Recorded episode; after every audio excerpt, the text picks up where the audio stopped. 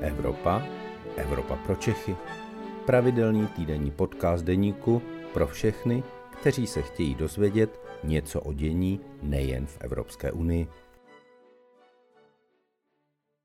Na úvod krátký přehled zpráv z Evropy.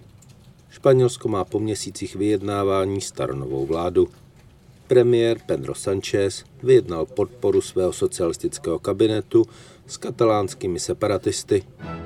Prahu v pátek navštíví slovenský premiér Robert Fico.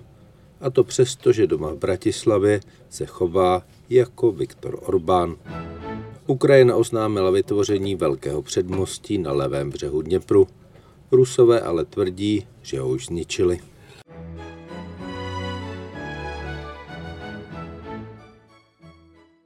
Dobrý den, vítejte v Evropě pro Čechy. Mé jméno je Luboš Palata, jsem evropským editorem deníku a mám čest v Evropě pro Čechy znovu přivítat ministra zahraničí Jana Lipavského. Dobrý den, vítejte. Dobrý den a děkuji za pozvání. Začneme trochu smutně, začneme s konem Karla Schwarzenberga.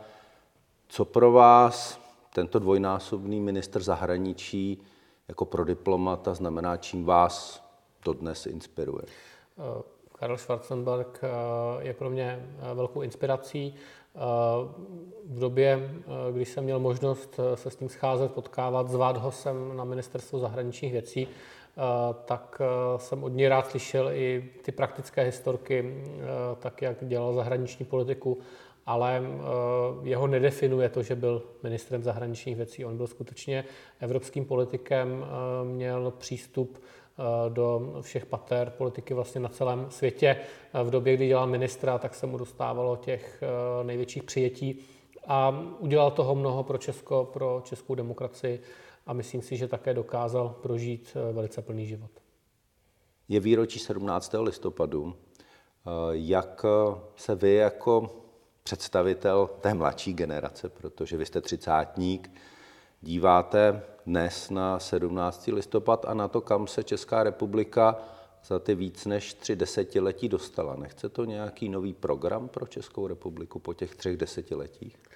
Pro mě je 17. listopad asi nejsrdečnějším svátkem, protože když si připomínáme vznik republiky, která, který se odehrál více než před 100 lety, když si připomínáme různá jiná významná výročí, tak vlastně už nemáme pamětníky, ale eh, ten 17. listopad eh, je skutečně živým svátkem, který prožívá celá společnost. Já rád vyrazím do města, dneska už sebou třeba vezmu dceru, ale vzpomínám si, že i vlastně v 90. letech, kdy ještě to nebyl státní svátek, tak i prostě jako obyvatel Prahy jsem chodil 17. listopadu na Národní třídu zapálit svíčku Eh, tehdy to byl běžný pracovní den nebo pro mě, eh, pro mě školní. Eh, takže nemyslím si, že musíme nutně do 17. listopadu promítat trápení dnešní doby. Samozřejmě během těch svátků se to děje, ale myslím si, že to je opravdu příležitost, kdy si máme připomenout ty nejzákladnější hodnoty, na kterých naše společnost stojí. Svoboda, demokracie, lidská práva, svoboda projevu, svoboda protestu, Dneska můžeme slyšet eh, od různých politiků, ať už v poslanecké sněmovně nebo i mimo, eh, že je tady nějaká nová totalita, eh, když to postavíte do světla toho, jak ta skutečná totalita vypadala, ať už v 50. letech, kdy probíhaly politické procesy a politická konkurence byla odstraněna silou, byly zavražděny politické procesy, anebo v době normalizace, kdy lidé prostě žili v dusnu nejistoty, a takového nebytí, pokud nechtěli plout eh, s tím většinovým eh, nebo s tou skupinou lidí, která prostě ovládala tento stát s komunistickou stranou eh, Československa. Tak to je potřeba si připomínat. Že, že nám to dnes umožňuje dělat ty věci. A pak veďme tu politickou diskuzi, pak, pak veďme diskuzi o tom, jak se má proměnit česká, česká ekonomika, jaká, jaké máme mít nastavené vztahy ve společnosti. Mně přijde normální, že bychom měli mít možnost například eh, sňatků pro, eh, pro eh, LGBT osoby. Já si myslím, že bychom měli proměnit naši ekonomiku, aby byla více zelená, abychom se zbavili závislosti na fosilních palivech nebo na výrobě aut, která spalují fosilní paliva. Ale to jsou a, a mít více vědy, výzkumu a inovací v ekonomice. Takže nemyslím si, že bychom neměli tu vizi, ale nutně to propojovat se 17. listopadem také, také nejsem toho úplně příznivce. Je ta naše vize na, ty příští desetiletí, na ta příští desetiletí vizí evropskou, vizí Evropské unie? Já myslím, že jako stát tu vizi stále ještě nemáme ukotvenou. Myslím si, že vlastně je to předmětem eh, velkých politických debat eh, s programem, eh, který se snaží tuto zemi zmodernizovat, přichází třeba právě Piráti. Na druhou stranu e, slyšíme to i, i z jiných stran a pak, jsou ta, pak je ta realita toho, co se dá v politice dosáhnout a není to jenom otázka jedné vlády. To, to musí být opravdu program, který přijmeme my všichni za své.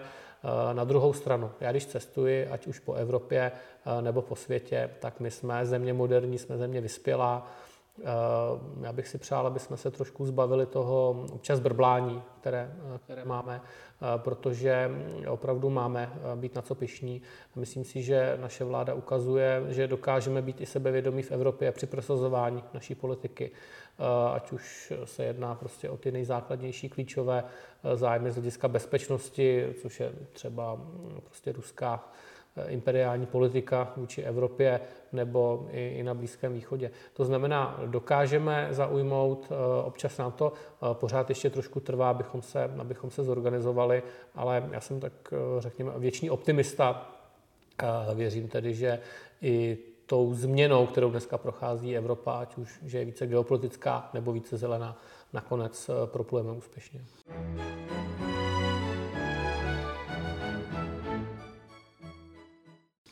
My jsme měli předsednictví v Evropské unii, které je eh, našimi partnery velmi oceňované tady v Česku, zase tak moc ne. Eh, stala se podle vás během toho předsednictví nějaká zásadní změna v tom našem pohledu na Evropskou unii, protože to bylo opravdu takové předsednictví, které tu unii půl roku opravdu poctivě řídilo a mně přišlo, že jsme vlastně poprvé po těch desítkách let už dnes byli těmi Evropany, těmi, kteří dali zájem Evropy, zájem Evropské unie na první místo?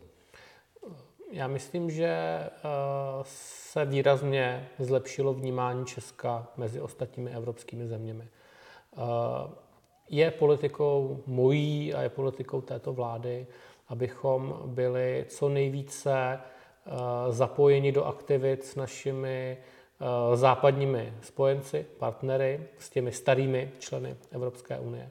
A myslím, že se nám to daří. Za prvé jsme dokázali předsednictvím, že jsme skutečně plnohodnotnou eh, členskou zemí. Eh, do dneška z toho velice čerpáme, ať už odkazu na věci, které se tehdy podařilo prosadit. Jsou to velmi specifické věci, má to třeba vztah k působení Evropské unii na Balkánu. Ale to je problematika, kde se úspěch neslaví každý den. Takže to české předsednictví prostě je připomínáno, že jsme měli konkrétní výsledky a vždycky zazní naše jméno. A ačkoliv už je to vlastně přes rok, tak to stále prostě eh, nevyčpělo.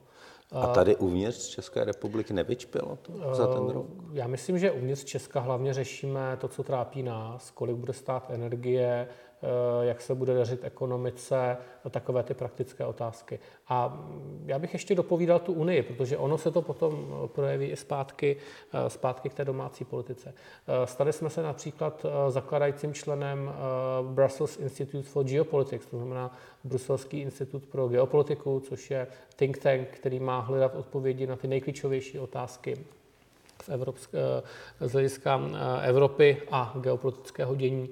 A stejně tak prostě jsme součástí různých formálních i neformálních formátů, iniciujeme různé, uh, různé politiky uh, v rámci Evropské unie, ať už se to týká třeba našich domácích zájmů, ekonomických nebo právě těch geopolitických, uh, třeba na sankční úrovni.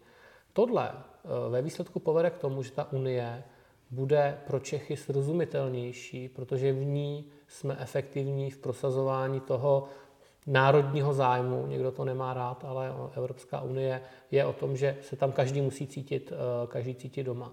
Takže pokud budeme pokračovat v tom, že jsme prostě úspěšní v prosazování, a to není nějaké brždění těch bruselských nápadů, to je prostě konstruktivní pozice, kdy my hledáme, co potřebujeme evropsky prosadit, aby to bylo užitečné pro Česko, tak v ten moment si myslím, že každý pochopí, že Evropská unie je prostě výhodná a samozřejmě platí ta známá fakta o naší ekonomické závislosti. A já jsem nezaznamenal nějaké úplně zásadní kritické postoje široké veřejnosti vůči, vůči Evropské unii. Samozřejmě není jednoduché hledat odpovědi na ty nejpalčivější otázky, kterými třeba je stav nelegální migrace.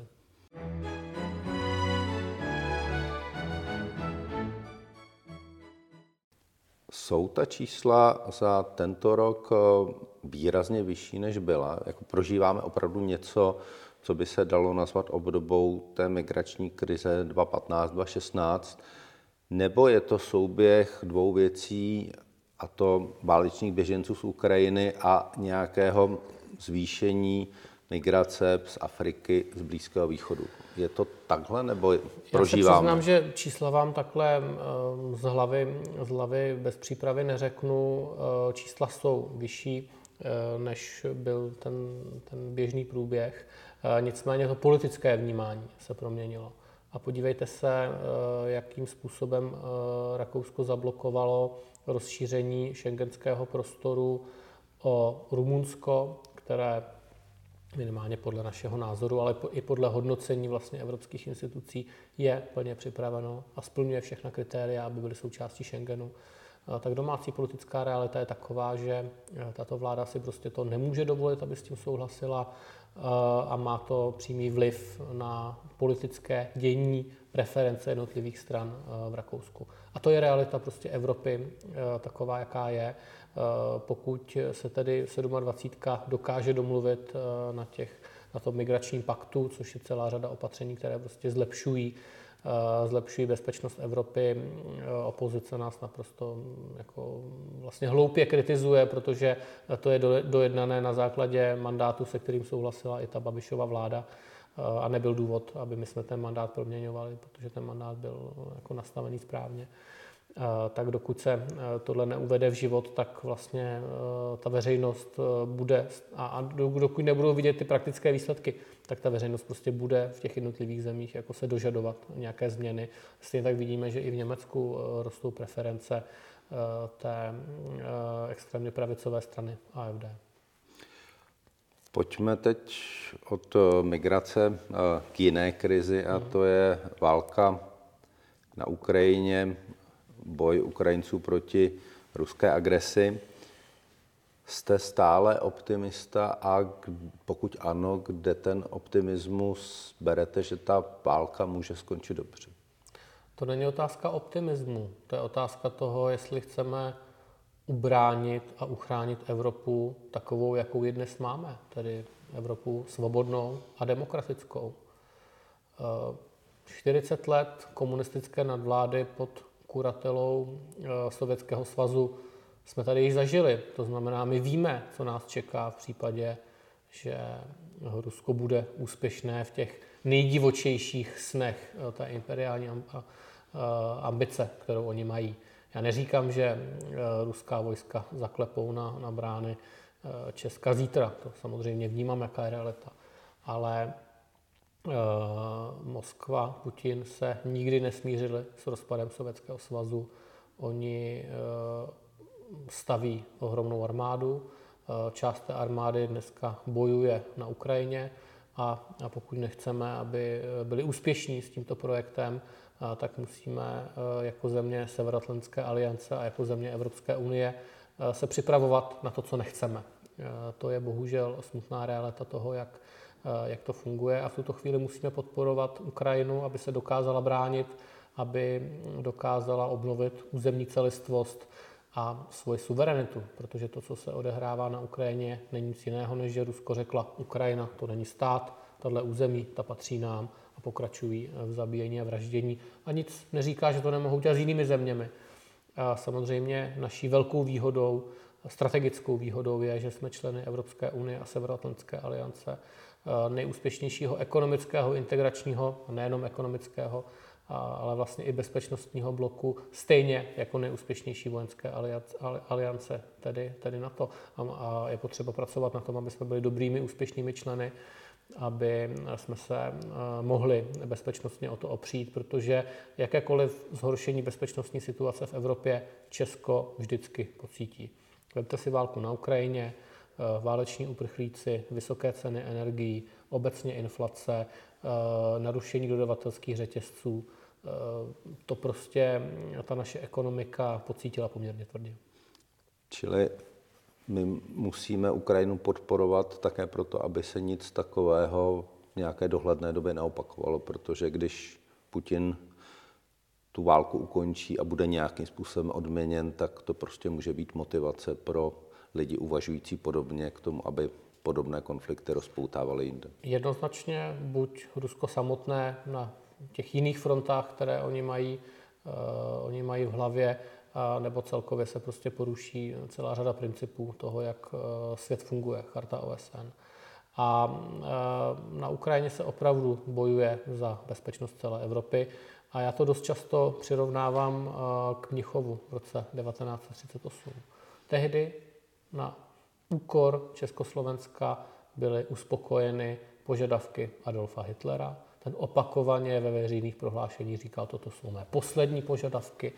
Mezinárodní společenství mu vyšlo vstříc, nebo tedy klíčoví hráči v Evropě, Londýn, Řím, Paříž. Podepsala se neslavně ne, ne, ne, ne, neslavná Měchovská dohoda, no ale víme, že vlastně o rok později Hitler napadl Polsko. To znamená, rozhodně, eh, rozhodně nebyl nějak uspokojen, eh, nebyl to žádný jeho poslední požadavek a naopak to byl předstupeň vlastně celosvětového válečného konfliktu.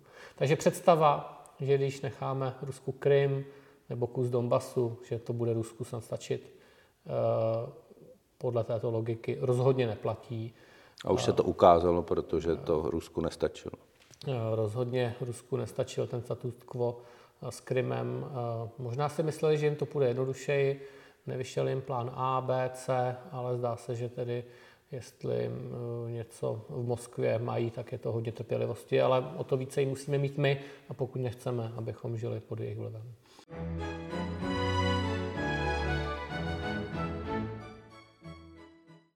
A máme jako Evropa, Evropská unie na to, protože tady jsou uh, některé další země, napadá mě v první řadě v tuto chvíli Slovensko s novou vládou, které říkají, válka, podpora válečná Ukrajiny není řešení.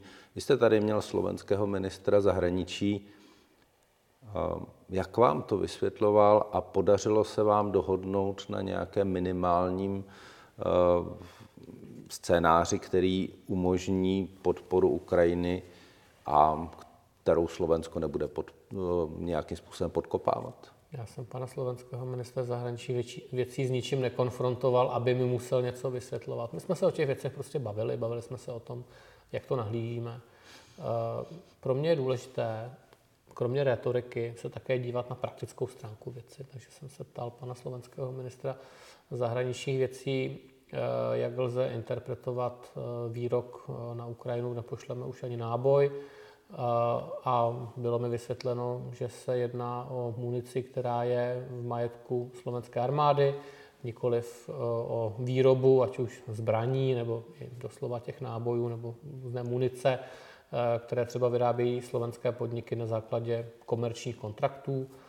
E, to znamená, že mm, ten příspěvek slovenského zbrojního průmyslu, který není úplně nezanedbatelný, prostě jsou to v některých kategoriích Eh, důležité příspěvky pro tu eh, vojenskou snahu Ukrajiny, takže to bude pokračovat. Co se týče eh, a, a například prostě pomoc humanitární, která byla přislíbená ze slovenské strany na Maďarsko, taky nová vláda poslala, pozměnili trochu ten charakter a posílají například odminovací stroje. To znamená, jedna věc je retorika, druhá věc je, co se děje v realitě. A e, když to vrátím zpátky, tu otázku k nějaké obecnější jednotě, já ji pořád vnímám a je jedním z mých velkých úkolů a já se o to zasazuji a činím takové kroky, abych ji i na západě eh, mezi námi prostě dále budoval, abych připomínal, eh, že ta vzdálená země, která mnohým možná připadá cizí, je pro nás velmi důležitá, abychom to nebyli my, kdo, kdo pak zaplatí tu cenu.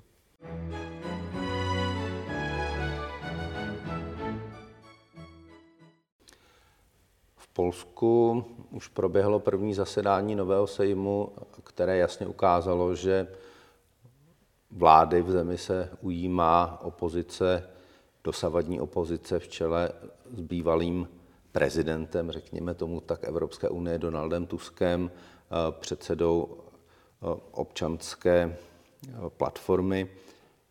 Je to pro Českou republiku dobrá zpráva? Je to dobrá zpráva pro střední Evropu? A pokud ano, tak v čem?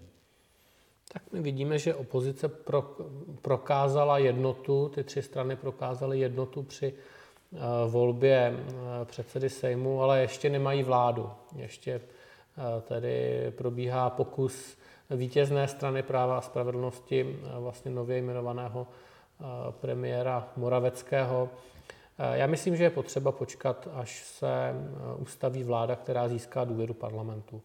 To je ten skutečný partner, eh, se kterým lze plánovat aktivity trochu více dopředu.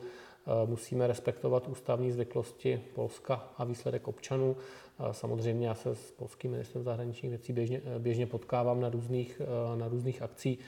To znamená, na pracovní úrovni ty kontakty, ty kontakty běží, ale pokud se chceme bavit o zahraničně politických záležitostech, o tom, jaká bude Evropa, tak je potřeba vědět, že máme skutečně tedy partnera, který má důvěru Eh, důvěru, eh, důvěru sněmovny. A proto vlastně třeba i čekáme se svoláním těch eh, formátů V4 právě, abychom mohli takovou, takovou debatu víc, takovou debatu vést. Co se týče zahraničně zahraničně politické orientace Polska, tak já si nemyslím, že dojde k nějaké zásadní změně po těchto volbách ve vztahu k Rusku. Dokonce si nemyslím, že dojde k nějaké zásadní vnitřní proměně eh, v rámci Vyšegrádské čtyřky. Protože už dneska jsme vlastně mohli pozorovat, eh, že ten polský a maďarský pohled eh, právě třeba na ruský imperialismus se zcela diametrálně rozchází. My se pak jako v Unii a v NATO shodneme na těch závěrech, ale to je vlastně to místo, kde se shodneme. My neumíme eh, v tuhle tu chvíli udělat silnou společnou pozici eh, zemí, zemí V4. To je prostě realita a konstatování faktu. Eh, a co si umím představit, ale nejsem úplně na to odborníkem, je, že ta nová vláda možná bude mít, nebo nová vláda postavená na bázi těch tří stran, bude mít možná lepší vztahy k bruselským institucím, Uvidíme, jak eh, třeba vůči jejich eh, západnímu sousedovi, ale já neočekávám vlastně eh, nějakou zásadní proměnu česko-polských vztahů. Já si myslím, že naše vláda dokázala česko-polské vztahy vrátit tam, kam patří. Je to strategická relace, strategická relace, kde tím skutečně hlavním zájmem je bezpečnost Evropy a pak takové praktické věci jako ekonomická spolupráce, my například usilujeme o to, aby eh, Polsko sloužilo k diverzifikaci energetických tras eh, do Česka. Eh, to je ten dlouhodobě zmiňovaný projekt plynovodu Štork 1 a 2. V tuhle chvíli jsme to nedokázali posunout dál, ale opakovaně deklarujeme, že prostě máme zájem, aby, aby třeba jsme dělali i takovéto praktické věci. Staví se dálnice směrem na Polsko. Ne? I, i, i, i, ta, I ta předhraniční spolupráce hraje vždycky roli.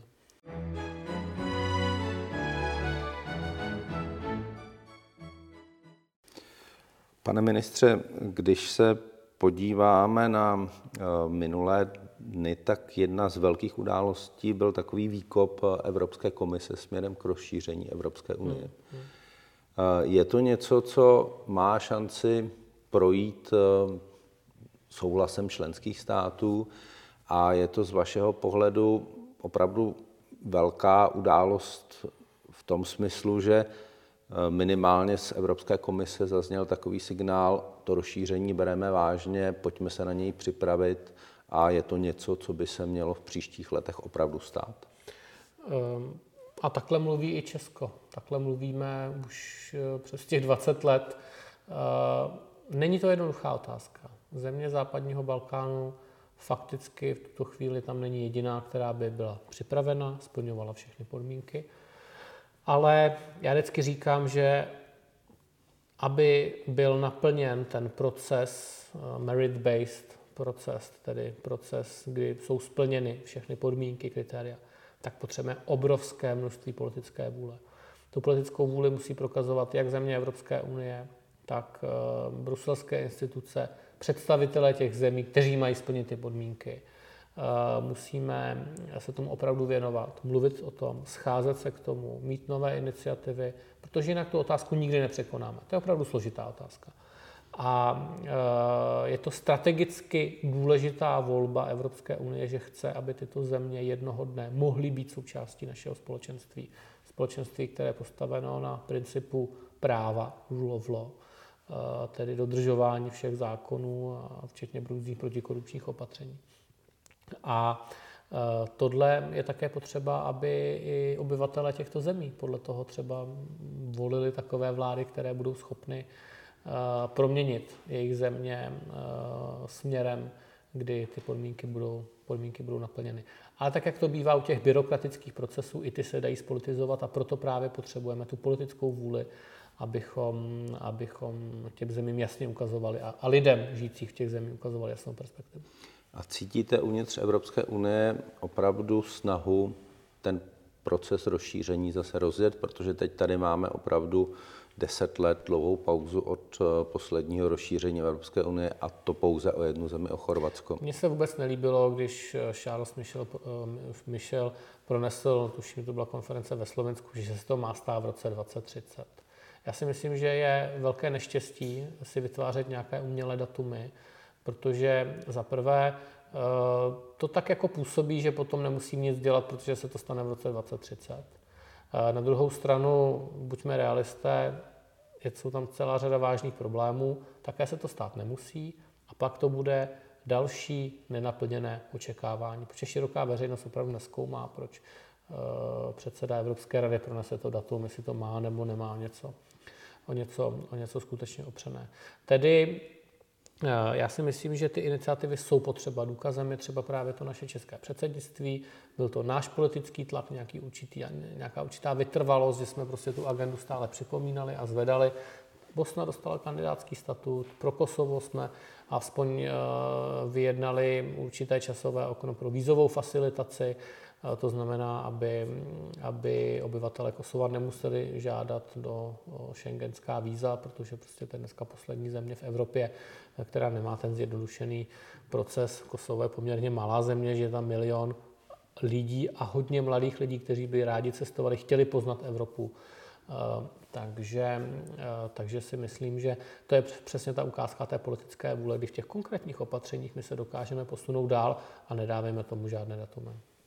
A posunujeme se dál? Jo, určitě posunujeme se dál. Teď se, teďka ta hodnotící zpráva vyšla pro některé balkánské země docela dobře.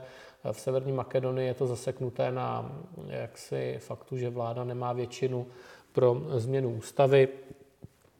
Jsme tam v létě byli s Alexandrem Schalmerkem, rakouským Miro, ministrem zahraničí. S rakouským ministrem zahraničních věcí a s Miro Vlachovským, eh, s předchůdcem současného slovenského eh, ministra zahraničních věcí. Strávili jsme hodinu eh, takovou poměrně intenzivní debatou s opoziční stranou, která právě nesouhlasí s tím ústavním dodatkem. Snažili jsme se jim vysvětlit, že ten díl, který se podařilo domluvit, že Bulhaři prostě blokují v tuhle chvíli rozšíření o Severní Makedonii, že lepší asi mít nebudou, ne, nepodařilo se je přesvědčit, ale to jsou prostě ty konkrétní věci, které člověk, když neudělá, tak uh, potom nemůže říct, že to neskusil. Tak jsme to zkusili, nebyli jsme jediní, byla tam německá ministrině zahraničních věcí Annalena Baerbock. A uh, takto uh, do nekonečna je potřeba otesávat všechny ty problémy, které prostě na západní Balkáně nebo i ve vztahu třeba k Ukrajině, Moldavsku, Gruzii máme. A já věřím, že to jednoho dne dopadne dobře. Tak přeju úspěšné tesání, aby se podařilo třeba Černou horu dostat do Evropské unie ještě v době, než já budu v důchodu. Tak uvidíme, kdy se bude chodit do důchodu, to je taky otevřené. Ale každopádně moc krát děkuji, pane ministře, že jste si udělal čas pro Evropu, pro Čechy. Děkuji moc a budu se těšit brzy na viděnou. Já děkuji za pozvání. Naschledanou. To byl podcast Evropa pro Čechy. Příští díl poslouchejte opět ve středu ve 12 hodin. Naslyšenou se s vámi těší váš Luboš Palata.